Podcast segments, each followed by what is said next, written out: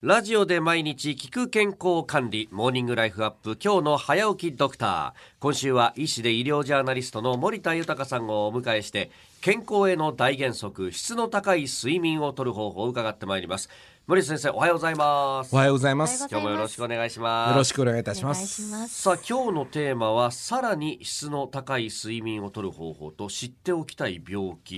えーまずは質の高い睡眠についてですけどやっぱ質の高い低いっていうのが睡眠にもあるわけですかそうですね。あのまあ朝起きた時に爽やかに起きた。あ今日はよく寝たよと。ええあまあ子供の頃みんなそう思ったと思いますけど、はい大人になってもそんな睡眠ができればいいと思いますね。それが一つの仕様ですね。でそういった質の高い睡眠を得るには、はいうん一番大事なこと。あの今週一回お話ししましたけれども、ええ結局体温を寝る前に上げて、そして寝床であお布団の中で体温を下げる、はいこのジェットコースターのような体温のお乱高下というのが、あ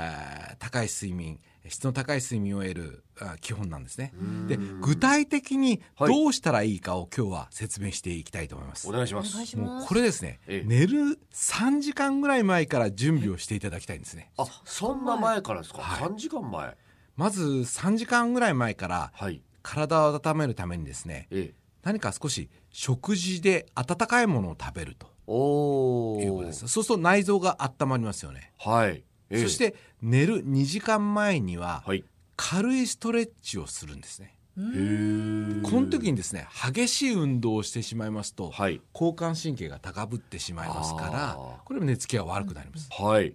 そして1時間前にええぬるめのお風呂にゆっくり入る。あだーから321法といって3時間前にあったかいものを食べて2時間前に軽いストレッチをしてうん1時間前にぬるめのお風呂に入ると体がほんのりと温まりますよね。あーそこではいひんやりとしたお布団に入ると、うーんそうすると眠れますけど新業さんどうですかそんなことやってます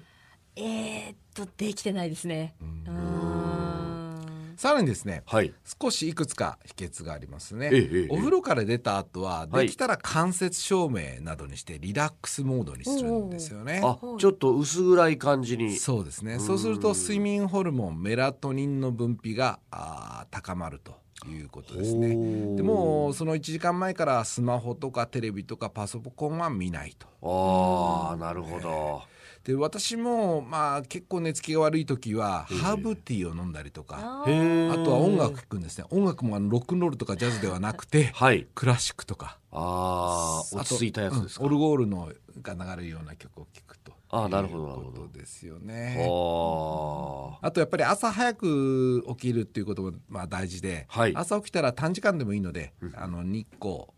浴びるということであーまあ、日光を浴びることでですね、はいあの睡眠のホルモンであるメラトニンというのが減るということなんでいわゆるこの体の仕組みの中で、ええあの睡眠のサイクルをうまく作ることができると考えられてますよねあ。はあそして、えー質の高い睡眠の次に病気についてなんですけど、そうですね睡眠に関して最も怖い病気が睡眠時無呼吸症候群ですよね。呼吸ねこれは怖い多くはこういびきなどから発症して、はいまあ、あのひどくなると、まあ、夜間寝てる間に何十秒30秒とかひどい場合は5分とか睡眠が止まるということを繰り返していくんですね。これまあ呼吸ひが止まっちゃうどくなるとあの心筋梗塞になったり糖尿病になったり認知症になったりリスクが高まりますから、はいいまあ、いびきがある方っていうのは一度あー医療機関睡眠外来とかスリープクリニックで検査をした方がいいですね。でこの睡眠時無呼吸症候群は肥満の方特に首がちょっと見た感じちょっとないなっていうような方にあーはい危ないんですけど、ただ日本人ではええ肥満だけではなくて小顔の方えも危ないんですね。そうなんですえかえ顎が小さい方っていうのも気道が小さいので、えあえなかなかやっぱりいびきも多かったりします。うーんえーさあ最終日明日はですね最後に聞いておきたい睡眠に関する疑問それから速やかに寝るための10か条を伝授していただきたいと思います医師で医療ジャーナリスト森田豊さんでした森田先生明日もよろしくお願いしますよろしくお願いしおま願いすし。ます。